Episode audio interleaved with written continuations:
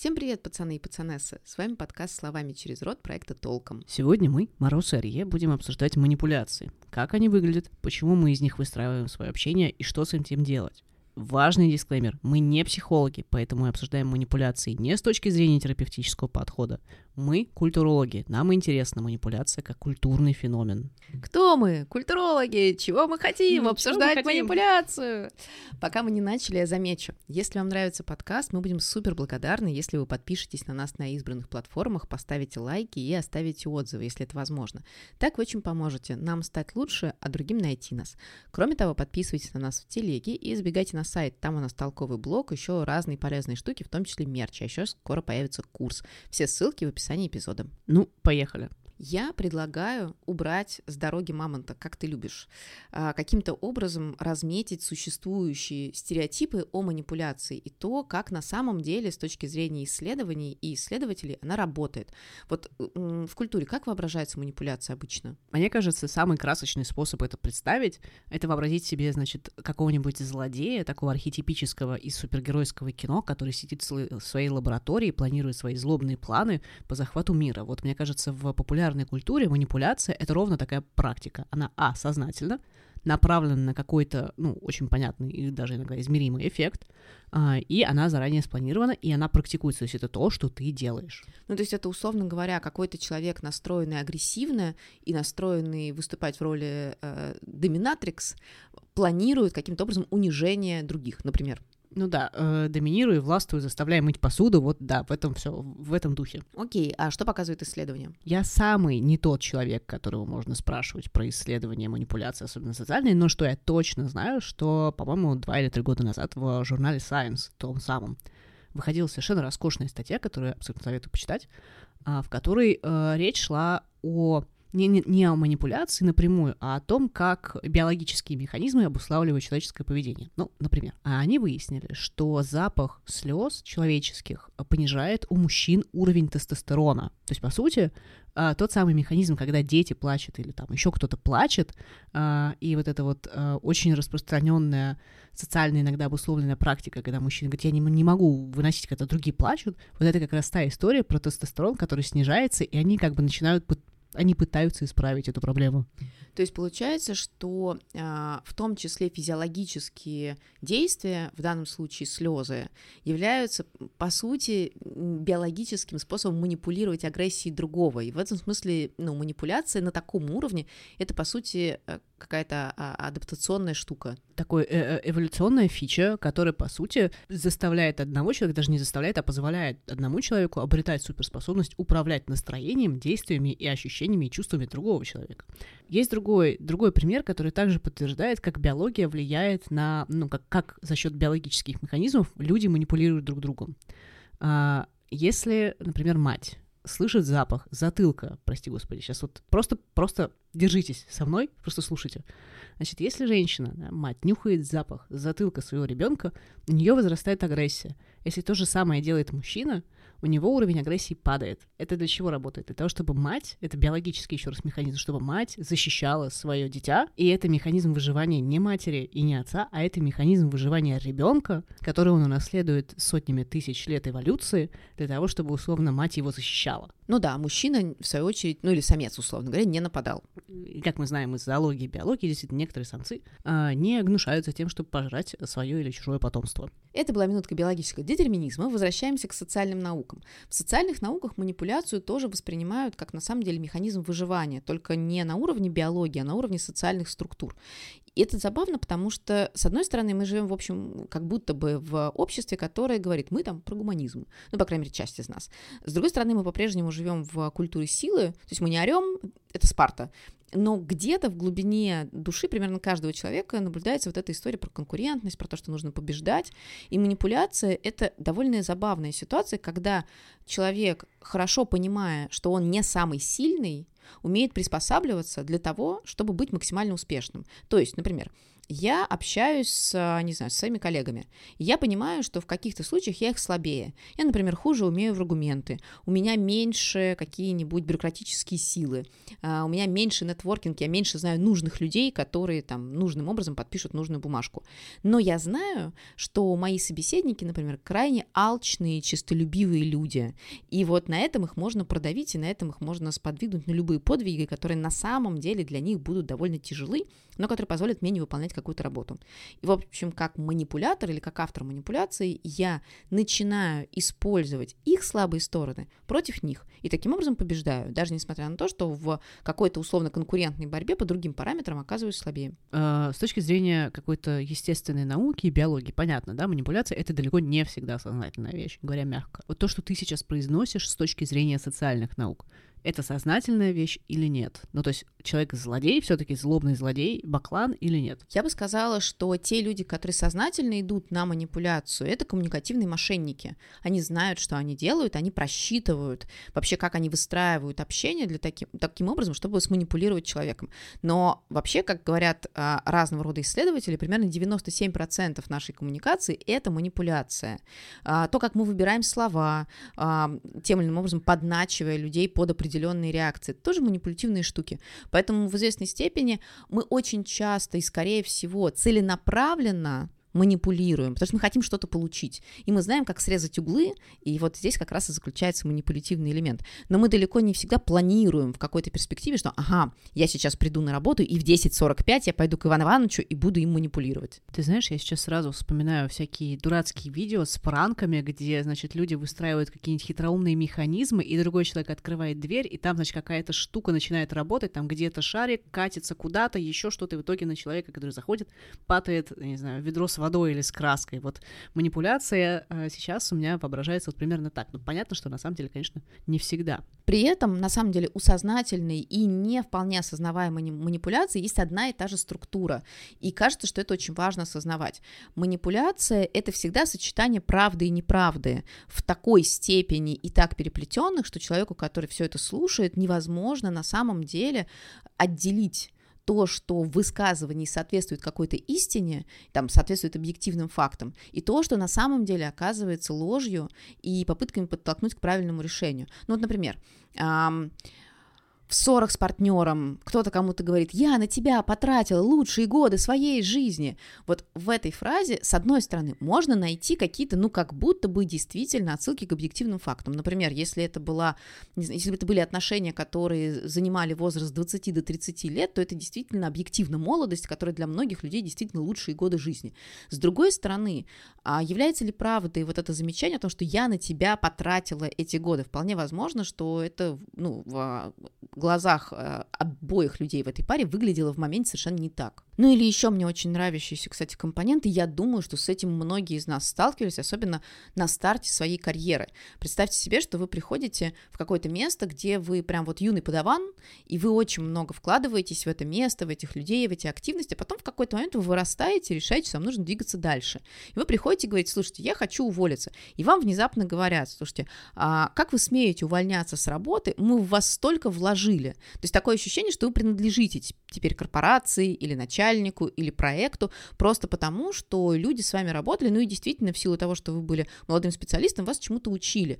Опять же, люди очень часто такие вещи произносят на эмоциях. То есть понятно, что кто-то из них на самом деле пытается таким образом сманипулировать, но часто это просто, знаете, такой эффект, какое-то негодование, какое-то разочарование, какой-то, ну просто какой-то спектр негативных эмоций, которые люди вот так вот выплескивают на нас. И как раз, если мы понимаем, что это не специально выплеснутые эмоции, можем ну, каким-то образом поговорить с человеком о том, что это происходит, если мы чувствуем в себе силы. Но а, если мы понимаем, что это способ нас прогнуть, то это как раз вот то самое коммуникативное мошенничество, это авторы манипуляций, которые понимают, что они делают, и с этими людьми нужно быть аккуратными, потому что, скорее всего, это паттерн. То есть они так, в принципе, общаются, они привыкли так получать свое то, что я сейчас слышу, а, это будто бы манипуляция, это практически такой призрак рептилоидного мозга, который прорывается сквозь наше рациональное сознание. И сейчас, конечно, много кавычек. Но на самом деле, мне кажется, манипуляция, опять же, будучи очень-очень древним механизмом да, попытки обезопасить себя в небезопасной среде, не знаю, в том числе каких-то соплеменников, а, и она несет в себе вот как раз вот это наследие небезопасности. То есть, условно, манипуляция имела смысл, когда мы охотились на мамонтов. А, в том числе потому, что были ограничены инструменты коммуникации и способы выражения себя. Ну, то есть, условно, для того, чтобы я, там, не знаю, получила какой-то результат, мне нужно было нашуметь на кого-то, то есть сманипулировать, манипулировать в каком смысле? Заставить человека сделать, сделать то, что он, ну, по определению или изначально не собирался, да, то есть каким-то образом управлять поведением другого человека, так? Соответственно, когда мы охотились на мамонтов, что я могла сделать? Я могла нашуметь, да, сделать м-м-м, и то, если бы я была сильной самкой, да, и если бы меня побаивались. Что я могла бы еще сделать? Я могла бы, условно, сыграть, наоборот, какую-нибудь слабую самочку. Я не знаю, я попробовала бы показаться там э, какой-нибудь слабой, да, и попробовать сделать так, чтобы меня там, не знаю, кто-нибудь защитил. Я не знаю, что бы я сделала, но это как раз попытка заставить некоторое существо делать то, как я хочу, без прямого какого-то доминирования, без прямого конфликта. А, но поскольку сейчас у нас гораздо больше инструментов для того, чтобы объяснить словами через рот, что не так, э, у нас же сейчас есть эти волшебные практики, например, говорить словами через рот, э, разных там, значит, дебатных школ. А еще я предложение пресловутые. Вот мне что-то не так, вот я чувствую вот так. Тоже автовалидация такая, кстати. Ну вот, да, и, и как бы у нас сейчас гораздо более широкий, да, расширенный и богатый инструментарий, потому чтобы объяснить другому человеку, я хочу, чтобы ты условно встал с моей ноги и пошел постоял в другом месте, потому что не надо мне топтать ноги, ну условно. Да, э, поскольку этот инструмент богаче, но мы все-таки остаемся, э, значит, вместе с нашим прекрасным рептилоидным интеллектом, который все еще продолжает манипулировать, даже если он этого сознательно не хочет. Вот этот старый мозг, столкнувшись с современными какими-то условиями, он не способен с ними справляться, и он продолжает воспроизводить старые, не очень устойчивые, эффективные практики сегодня. И это касается как, кстати, сознательной манипуляции, так и бессознательной. Он создает то, что Маршал Линихам называет, э, значит, инвалидирующей или антивалидирующей средой, а, то есть, по сути, когда мы манипулируем другим человеком, мы же, неважно, опять же, мы это делаем сознательно или нет, мы создаем для него альтернативную картину реальности, альтернативные условия, альтернативные координаты, в которых он или она понимает, что вот это так, а это не так, и так далее, и так далее. То есть, по сути, те сигналы, которые мы отправляем другому человеку, они расходятся с теми сигналами, которые человек сам по себе получает. Так кто же газлайтинг? Ну, практически, наверное, да. А почему газлайтинг — это типа не манипуляция, что ли? Ну, это манипуляция, конечно, это частный пример просто. Ну, короче, получается, что вот мы манипулируем, манипулируем, а, создаем вокруг такую практически, а, значит, театральную сцену из манипуляций, а человек потом из нее там не может выйти, например, оказывается в слезах, когда мы просто хотели не знаю, заставить его помолчать, или еще что-нибудь. И вот так создается та самая невалидирующая среда, то есть среда, в которой человек не, под, не получает подтверждения реальности, валидности своих ощущений. Ну, короче, ему плохо, всем плохо. Раз ты вспомнила Линихан, я тоже вспомню психологов, которые изучают манипуляцию. Они э, говорят, что когда мы создаем эту картинку, где правда и неправда странным образом перемешаны, человек не может на самом деле понять, что происходит, он или она оказывается в ситуации так называемого конфузионного транса. То есть ты реально не можешь просто собраться как бы как э, единый персонаж такой э, консистентный и принять какое-то решение, потому что тебя все время как этого буриданного осла куда-то э, склоняют, и ты понимаешь, что где-то здесь какая-то иллюзия, что-то не настоящее, но распознать это не можешь. Ну, кстати, да. А, ты мне потом просто э, подскажи, как пишется вот это вот конфузионное что-то. Э, я не успела записать. В любом случае, да. Короче, когда мы э, рассинхрониваем, если угодно, рассинхронизируем реальную реальность и ту реальность, которую, которую мы сообщаем другому человеку, это плохо, потому что оба человека, но в первую очередь условно так называемая жертва манипуляции, не получает возможности адекватно маркировать происходящие события. То есть что на самом деле человек испытывает, да, особенно это в примере с газлайтингом а, видно, когда ты вроде чувствуешь себя нехорошо, но тебе говорят, ну что ты ерундой маешься, да, и как бы вот он, оч- очевидный рассинхрон. Тебе нехорошо, но тебе говорят, что ты дурак. Ну, странно, да? Кроме того, когда у тебя расходятся вот эти вот координаты реальности, тебе достаточно сложно бывает, ну, условно, переносить стресс. Ну, опять же, когда тебе говорят, ты дурак, а ты чувствуешь, что что-то не так, тебе очень сложно, на самом деле, стабильно и устойчиво принимать решения ты теряешь, условно, связь с своими эмоциями, ну, условно, кажется, что я, может быть, что-то надумываю, я там еще что-нибудь переживаю, все это лишнее. Ну и в конце концов мы начинаем себе сомневаться, что вообще далеко не всегда полезная продуктивная практика. К чему я это? Манипуляция опасна не столько потому, что мы пытаемся управлять другим человеком, потому что это естественный механизм. Люди так вот эволюционировали. Манипуляция на первом уровне опасна тем, что она создает среду, в которой человек теряет э, уверенность, теря, теряет э, способность здраво и реалистично оценивать себя и окружающую реальность в том числе. И потому, мне кажется, очень важно, как раз находясь так или иначе в каких-то средах обитания, в том числе коммуникативных, иметь возможность быстро оценить обстановку и быстро понять, сталкиваетесь ли вы с манипуляцией. Опять же, не важно, сталкиваетесь ли вы с а, такими сознательными агрессорами, мошенниками, либо просто с людьми, которые потеряли всякую надежду по-другому с вами договориться. И здесь есть, опять же, с точки зрения коммуникации, несколько простых подсказок. Например, можно обращать внимание на речевые маркеры манипуляции. И это, в частности, двусмысленные слова и мое любимое генерализации. Все с тобой понятно. Все вот про это знают. Туда же моя любимая э, генерализация уровня «все мужики козлы, все бабы дуры». Ну, конечно, на самом деле любая генерализация, и в том числе словосочетание «на самом деле», это, конечно же, попытка манипуляторно подтолкнуть человека, который с вами беседует, к а, тому, чтобы он или она согласились с вашей позицией. Также а, очень хорошо в коммуникации заметна так называемая узурпация права на оценку. А я говорила, вот эти вот замечательные фразы, или «а я так и думала, так и должно было случиться». Это демонстрация того, что вы а, заранее обладали большими возможностями к тому, чтобы представить, что будет в дальнейшем, и значит, к вам нужно всегда прислушиваться, потому что вы такой оракул, оракал. Это мне напоминает манипуляцию, которую на самом деле все, абсолютно все практикуют а, практически каждый день. И знаешь, что это? А, когда, не знаю, допустим, какого-то эксперта спрашивают о чем-то, и человек говорит, спасибо большое, там, классный вопрос. Когда ты оцениваешь реп, предыдущую реплику оратора, для тебя это на самом деле такая связка, попытка перебросить мостик от позиции человека, который говорил до тебя, к тому, что собираешься сказать ты. Ну, условно, ты валидируешь высказывание человека, и твоя а, то, как ты это формулируешь, условно, о, классная мысль, о, элегантная позиция, о, еще что-нибудь, это же на самом деле тоже разговор про узурпацию, вот этой оценки, да, как бы я имею право оценить твое высказывание. Ну да, в Рунете для этого есть очень хорошее словосочетание «пристроиться сверху». То есть ты а, как будто бы, да, ничего плохого сказать не хотел, но при этом тебе перешло право высказывания, и ты такой, о, а неплохо было до этого, ну теперь буду разговаривать я. Но в целом мне кажется, что вот все перечисляемые мною речевые маркеры, они должны показать, что мы каждый день, а многие из нас почти в каждом предложении а, постоянно манипулируем чужими точками зрения. И а, есть еще, например, слова-усилители, ну вот я люблю на самом деле, и это прям какой-то бич для меня. То есть я почти всегда, когда мне нужно сформулировать свою позицию, начинаю фразу «ну, на самом деле». То есть то, что до меня существовало, это вообще не функциональная какая-то история. Ой, абсолютно точно, да. Кстати, я сейчас с тобой только что сманипулировала, сказав абсолютно точно, но Моя классическая манипуляция — это говорить очевидно. Ну или это... Это же, это же так просто, господи, у тебя что, не хватает мозгов это понять? Ну, условно, да?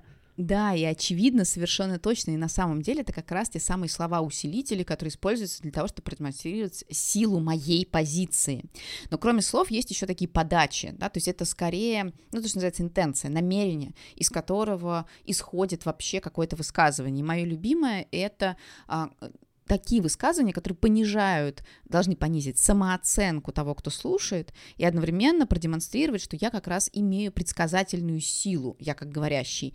А, ну, это вот я так и думала, в более развернутом виде, а, ну, я и так и думала, что у тебя ничего не получится. Это вообще выглядит, а, многие сейчас бы сказали, токсично. Кстати, если вы сталкиваетесь с какими-то с какими-то речевыми или коммуникативными ситуациями, которые вы оцениваете как токсичные, а, может быть, вы не так уж и не правы и они, возможно, действительно манипуляторны. Но в целом вот эта история про то, что я говорю и тем самым унижаю другого, это, конечно же, манипуляция чистой воды. И вот здесь вероятность сознательного действия очень высока. Ну, мне кажется, не стопроцентной сознательности, прям сознательности, но даже когда ты произносишь, условно, когда я говорю, ну, это же очевидно, я понимаю, что, ну, я произношу вещи, которые в системе просто коммуникации, в системе сообщений как бы говорят, ну, то, что я произношу, может понять любой. Соответственно, вывод логичный, очень прозрачный. То, что ты это не понимаешь, это, ну, как бы показывает твои, условно, способности. То, что мне даже нужно это произносить, это демонстрация того, как низко ты пал или как низко ты располагаешься в пищевой цепочке. Но есть, кстати, еще одна такая штука, она более сложно уловимая в контексте манипуляции, это наличие аффективных мишеней манипуляции. У каждого из нас есть какие-то переживания, какие-то внутренние боли, которые мы очень часто несем из детства или из каких-то неудачных отношений, и на которые очень легко давить, чтобы добиться своего. Ну, это, например, страх наказания, страх отвержения, зависть, чувство вины, от которых вообще очень тяжело избавиться. Это чистолюбие, это нездоровый местами перфекционизм, это желание быть любимым, желание нравиться а, другим людям, желание получать похвалу и так далее, и так далее. Понятно, что в большинстве своем докопаться до того, какие вот эти аффективные мишени у нас присутствуют, можно как раз с психологом, ну или если очень-очень долго а, наталкиваешься на одни и те же грабли, например, оказываешься в одних и тех же типологических отношениях, выбираешь одних и тех же неправильных партнеров, на работе а, одинаковым образом оказываешься в неприятных ситуациях, э, это тоже, да, таким образом тоже можно найти эти а, аффективные мишени. Но у меня есть довольно простое упражнение, которое я всем предлагаю. Представьте себе человека, который в постоянном режиме вами манипулирует, причем зло злостный. Это тот самый коммуникативный мошенник, который специально э, вами манипулирует, вас унижает, вас газлайтит, ну, все что угодно. Представьте себе, что это человек, который, например, находится с вами вместе в рабочей коммуникации, поэтому вы не очень можете от него избавиться. И вот обычная ситуация. Например, под видом какой-нибудь лести или какого-нибудь комплимента, нажимая на ту самую аффективную мишень или аффективную кнопку, человек приносит вам на лопате какой-то объем работы. А вы, я не знаю, как вам это удалось, как вы собрались силами, вы вместо того, чтобы согласиться, говорите, нет, я не буду этого делать. И дальше воображаете себе самые худшие эффекты вот этого нет, вот этого отказа. Ну, что это может быть за эффект? Ну, вас назовут слабачкой, вас не позовут больше как сотрудничать или работать. А может быть, вам, скорее всего, просто не будут больше предлагать какую-то работу, которая на самом деле вас унижает. В любом случае, когда вы сможете перечислить вот эти страхи, которые а, вы себе воображаете, вы сможете нащупать тот самый эффект, на который давят. То есть, возможно, например, за а, вот этим стремлением всем понравиться или за стремлением комплиментами просто скрывается страх отвержения. Это такой эксперимент, он небезопасный, прямо скажем, но его можно попробовать, если вы не хотите инвестировать силы в какие-то большие расследования себя. Ты знаешь, ты мне напомнила о книжке, которая, по-моему, называется «Статусные игры» Уилла Стора. Это как раз одна из самых популярных кнопок манипулятивных, одна из самых манипулятивных целей, хотя книжка его не про манипуляцию, а про социальные статусные игры. Так вот, желание обрести статус — это, наверное, одна из самых-самых универсальных манипулятивных кнопок. Люди все, сейчас много кавычек, да? Люди все хотят статуса, люди все хотят быть важными, значимыми, и поэтому самый простой способ, неважно, сознательно или нет, манипулировать друг другом — это, собственно, да, обращаться к статусу, условно, когда тебе приносят проект, ну, условно, можно сказать, ну, это же, ну, ты же хотел ответственности, вот, да, в тебя верят, это важно, это очень важный для нас проект. Ну, конечно же, классно быть человеком, который руководит супер важным проектом. А дальше мы в скобочках оставляем, насколько и кому он на самом деле нужен. Ну, или классно быть человеком, которому приходят с каким-то предложением. То есть, а, конечно же, мы все помним вот эту ставшую мемом практически высказывание «незаменимых у нас нет», но вот в этот момент ты чувствуешь, что нет, а вот ты-то как раз незаменим, ведь к тебе же пришли. Но это на самом деле отдельная тема для десятка примерно подкастов про то, как говорить нет, в каких ситуациях мы пытаемся себя уговаривать, как нам научиться говорить нет, и как нас, не знаю, мы пытаемся саботировать сами себя. Вот, мы об этом, конечно же, обязательно еще поговорим. Но ты знаешь, у меня назрел эксперимент. Эксперимент следующего рода. Я хочу поиграть внезапно в адвоката дьявола. И я хочу попробовать вообразить, а на самом деле столько ли в манипуляции вреда и ужаса, сколько мы себе воображаем. Ну, давай попробуем. Первый тезис, что манипуляция обязательно кому-то буквально вредит. А, ну, условно, когда нами манипулируют, человек хочет чтобы у нас там что-то не получилось. Скажем, нам не рассказывают какую-то очень важную информацию, которая нам нужна, чтобы сделать нашу работу, соответственно, нашей репутации в компании так могут навредить. Но в то же время, в данном примере манипуляция — это история про то, что нам чего-то не додали, информации не додали, еще что-то. С другой стороны, практически очень похожие манипуляции и, ну, соотношение манипуляция-вред, ее можно наблюдать, когда в рамках какой-нибудь рекламы нам продают что-то совершенно нужное, очередные джинсы, футболку, телефон, э, 145-й компьютер или еще что-нибудь. И таким образом у нас как бы забирают деньги за то, чего нам было объективно не нужно. А прикол знаешь в чем? В том, что если в первом случае, когда нам коллега что-то не договаривает, это то, что осуждаемое, это очевидно вред, а то, что у нас условно через рекламу собирают деньги, это а, часть культуры, это нормально, это консюмеризм. И перед вами была реинкарнация Герберта Маркуза и его произведение «Одномерный человек», написано в 1960-е годы в Америке.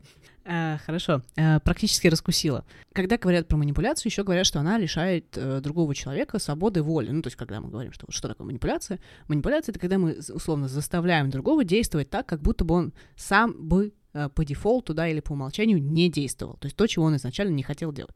Допустим, человек шел к кулеру пить водички, а тут мы его, эй, там, не знаю, Маш, Вась, не знаю, еще что-нибудь, а, подойди ко мне и сделай мне что-нибудь, да, человек, вот, вот это манипуляция, да, когда мы заставляем одного человека что-то сделать. Манипуляция, как такая страшная, жесткая хрень, которая, значит, неэтична, потому что лишает самостоятельной, свободной воли другого человека, насколько она возможна, это уже другой вопрос. И она же принципиально важна, важна тем, что она не рациональное убеждение в данном случае. Да, то есть, условно, предполагается, что если мы кого-то убеждаем в чем-то, то человек свободен выбрать, согласиться с нами или нет, а манипуляция этого выбора лишает. Ну да, типа можно, например, ты идешь к кулеру, и тебе эм, человек говорит рационально, слушай, зачем ты будешь пить эту воду из кулера? Давай мы пойдем с тобой, нальем кофе, поболтаем, посплетничаем, ну потому что это же так важно для бондинга коллег. Вот ты это рационально все объясняешь, человек тебе, скорее всего, скажет, слушай, у меня много работы, ну, если человек не просто хочет действительно саботировать какое-то рабочее пространство. А с помощью манипуляции можно, например, склонить человека к тому же самому, а, в общем, непрофессиональному времяпрепровождению, но и рационально, и более успешно. И вот здесь как раз кроется аргумент второй, который я была готова привести. А, когда ты предлагаешь условно человеку вместо того, чтобы он шел к кулеру пить водичку, пойти э, за кофе, ты на самом деле а, ты не лишаешь человека выбора. Да, вот как мы говорили в убеждении, ты можешь выбрать, ну, согласиться или нет. Манипуляция вроде как решает этой свободы выбора. Так вот, ты не убираешь эту свободу выбора, ты не лишаешь другого человека способности выбрать, пойти к кулеру все-таки или нет. На него действует, я не знаю, социальный статус твой, если ты там начальника предлагаешь попить кофе, а, или желание там, не знаю, соответствовать э, образу себя в комьюнити или еще что-то, но ты выбора его не лишаешь. И, собственно, а, аргумент вот этой вот, э, аргумент в пользу того, что, значит, манипуляция лишает автономии, он может быть тоже не очень справедлив, потому что на самом деле э, выбор остается. Просто он может быть как-то завуалирован. Или он может быть затуманен нашими собственными стереотипами о том, как мы хотим выглядеть. Или еще что-то он скорее становится гораздо более сложным. И вот в этом и цимес. Почему манипуляция воспринимается как что-то нежелательное?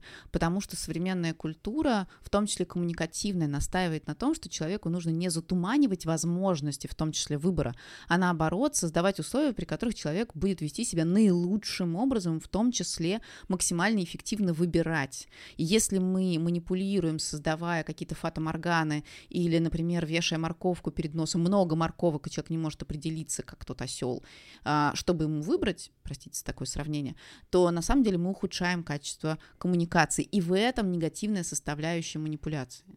Но это же на самом деле не проблема того, кто манипулирует, это проблема того, кто не может решиться. Ну так-то из тебя получается очень хороший адвокат дьявола, но то, что ты сейчас говоришь, звучит следующим образом. Значит, если вы козлы не ассертивны, то есть если вы не можете в любой ситуации держаться себя и защищать свои границы и рявкать на всех, кто пытается вас хоть какую-то сторону а, склонить, то вы даже не козлы, а буридановые ослы. И, в общем, так вам и надо. Кажется, что, опять же, современная культура а, в том числе предполагает, что люди а, достойны какого-то достойного обращения, даже если в каких-то случаях они, правда, не всегда могут легко себя отстоять, или даже если у них, правда, не сразу включаются вот эти механизмы реакции, когда они, опа, ничего себе, вообще, что со мной сейчас делают, куда это меня тащут, я не хочу вообще в эту сторону двигаться. Я не пытаюсь отказывать людям в достойном а, обращении, но на что я пытаюсь обратить внимание, это на то, что, а, возможно, где-то и как-то, если мы а, скидываем всю ответственность за то, что, значит, нас лишают свободы воли манипуляторы, мы, по сути, превращаем мир в такое кривое зеркало э, социальной сети, где есть модераторы, фильтры, и где, на самом деле, отсутствует та самая свобода выбора а, изначальная. В этом ты, конечно, права, ну, просто постольку, поскольку в общении всегда ответственны оба участника коммуникации, ну, или трое, или четверо, все те, кто, собственно, взаимодействует. Ну, хорошо, здесь мы немножко договорились. Тем не менее, у меня последний аргумент как адвоката дьявола, э, он такой э, генерализующий, он, значит, априори манипулятивный, что манипуляция — это всегда плохо, точка. То есть любой человек, который манипулирует, он равно, например, врет, обманывает манипуляторы, обманывают. Это обязательная вообще, значит, составляющая культурного мифа. На самом деле, если задуматься... Две манипуляции подряд. И здесь можно привести два аргумента. Пер- первый аргумент в том, что как бы покуда манипуляция априори плоха, окей, но может быть манипуляция потенциально может привести к более, скажем, позитивным результатам или избавить нас от более негативных результатов.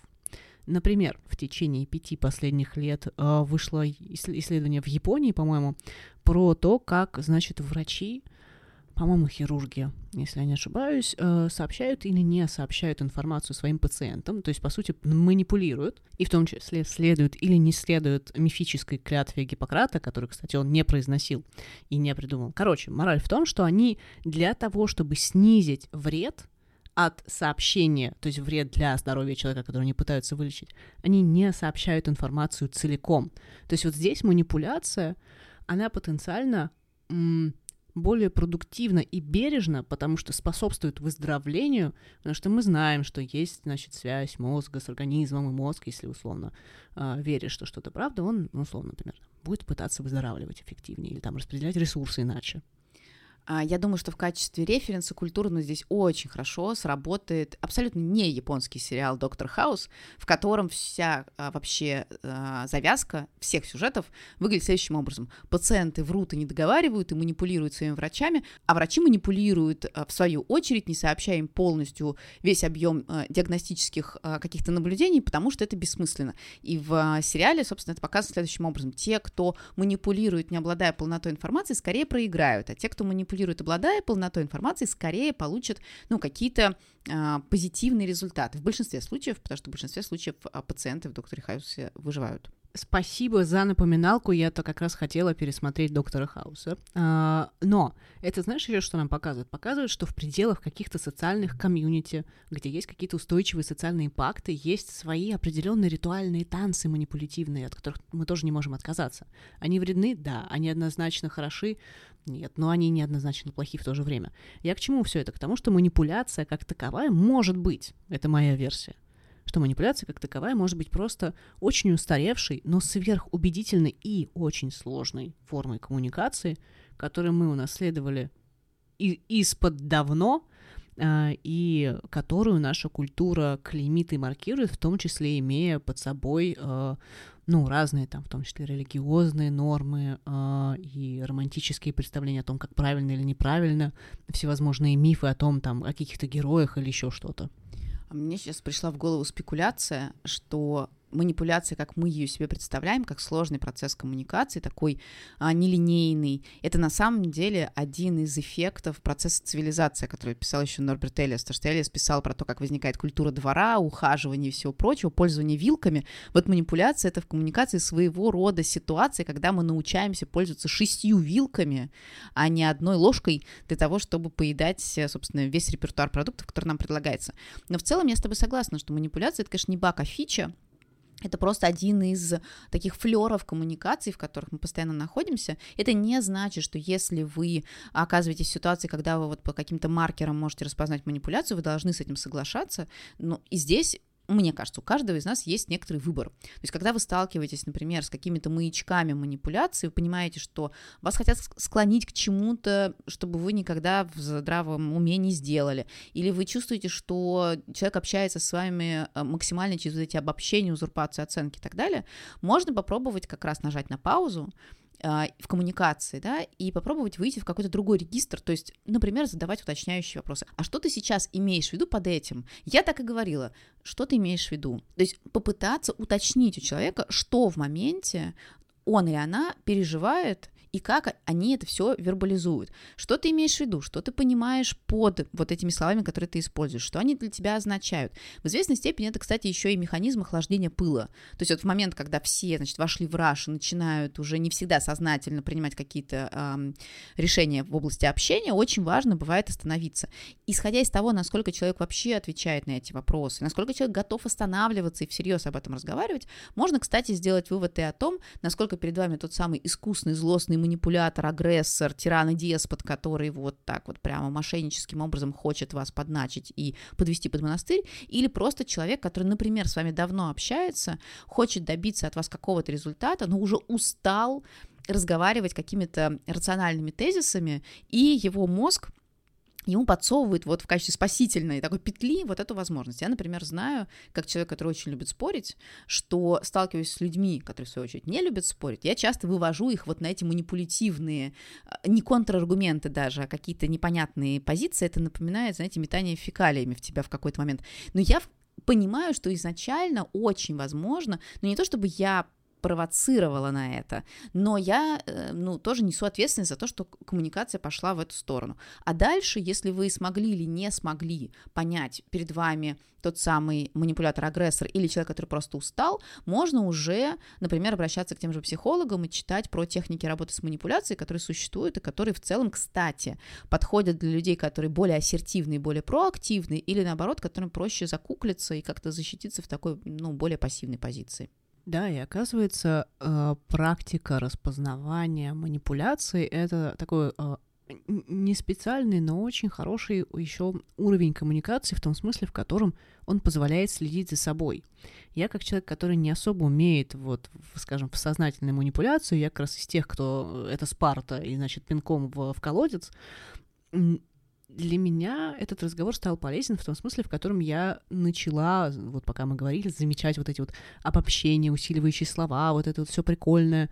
И оказывается, что даже люди, которым кажется, что они не манипулируют, а мне казалось, что я не очень такой прям манипулятор на самом деле, а, они это делают несознательно, и это ну, не приводит, во-первых, к супер-супер страшным последствиям, оно просто приводит к тому, что мы начинаем играть вот эти вот статусные игры или еще что-то. Ну что, к выводам? Да, я думаю, что нам удалось каким-то образом продемонстрировать, что манипуляция — это вообще повсеместная практика коммуникации, то есть практически любое наше общение пронизано какими-то манипулятивными возможностями, но багом манипуляция становится только в том случае, если мы не умеем ее отлавливать как в других, так и в себе. То есть вот очень важно, да, разговор про манипуляцию — это не обязательно и вообще в последнюю очередь попытка тыкнуть пальцем в кого-то и сказать «вы злодеи». Это попытка прежде всего развернуть к себе зеркало и задуматься, задуматься над тем, как мы разговариваем, с какими интонациями мы обращаемся к людям, и вообще, опять же, на какой козе мы к ним подъезжаем и чего мы от них хотим.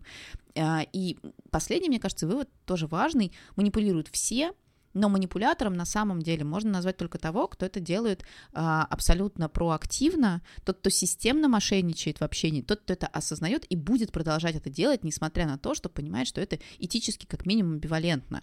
Те люди, которые несознательно, не всегда целенаправленно, устав, например, да, или в каких-то других, находясь невыгодных для себя некомфортных для себя ситуациях а, практикуют манипуляции, это скорее те, кого мы могли бы назвать авторами манипулятивных сообщений и те, кто в других ситуациях так себя не поведет. Они страшными-страшными злодеями. Ну из всего этого мы делаем вывод. Наша жизнь будет гораздо проще и лучше, если, раз, мы будем помнить, что манипуляция — это такая часть, сложная часть коммуникации, которая не снимает ответственности ни с отправителя манипулятивного сообщения, ни с получателя такого сообщения. И два, если мы будем говорить словами через рот. А с вами были Мороз и Арье. Услышимся. Пока-пока.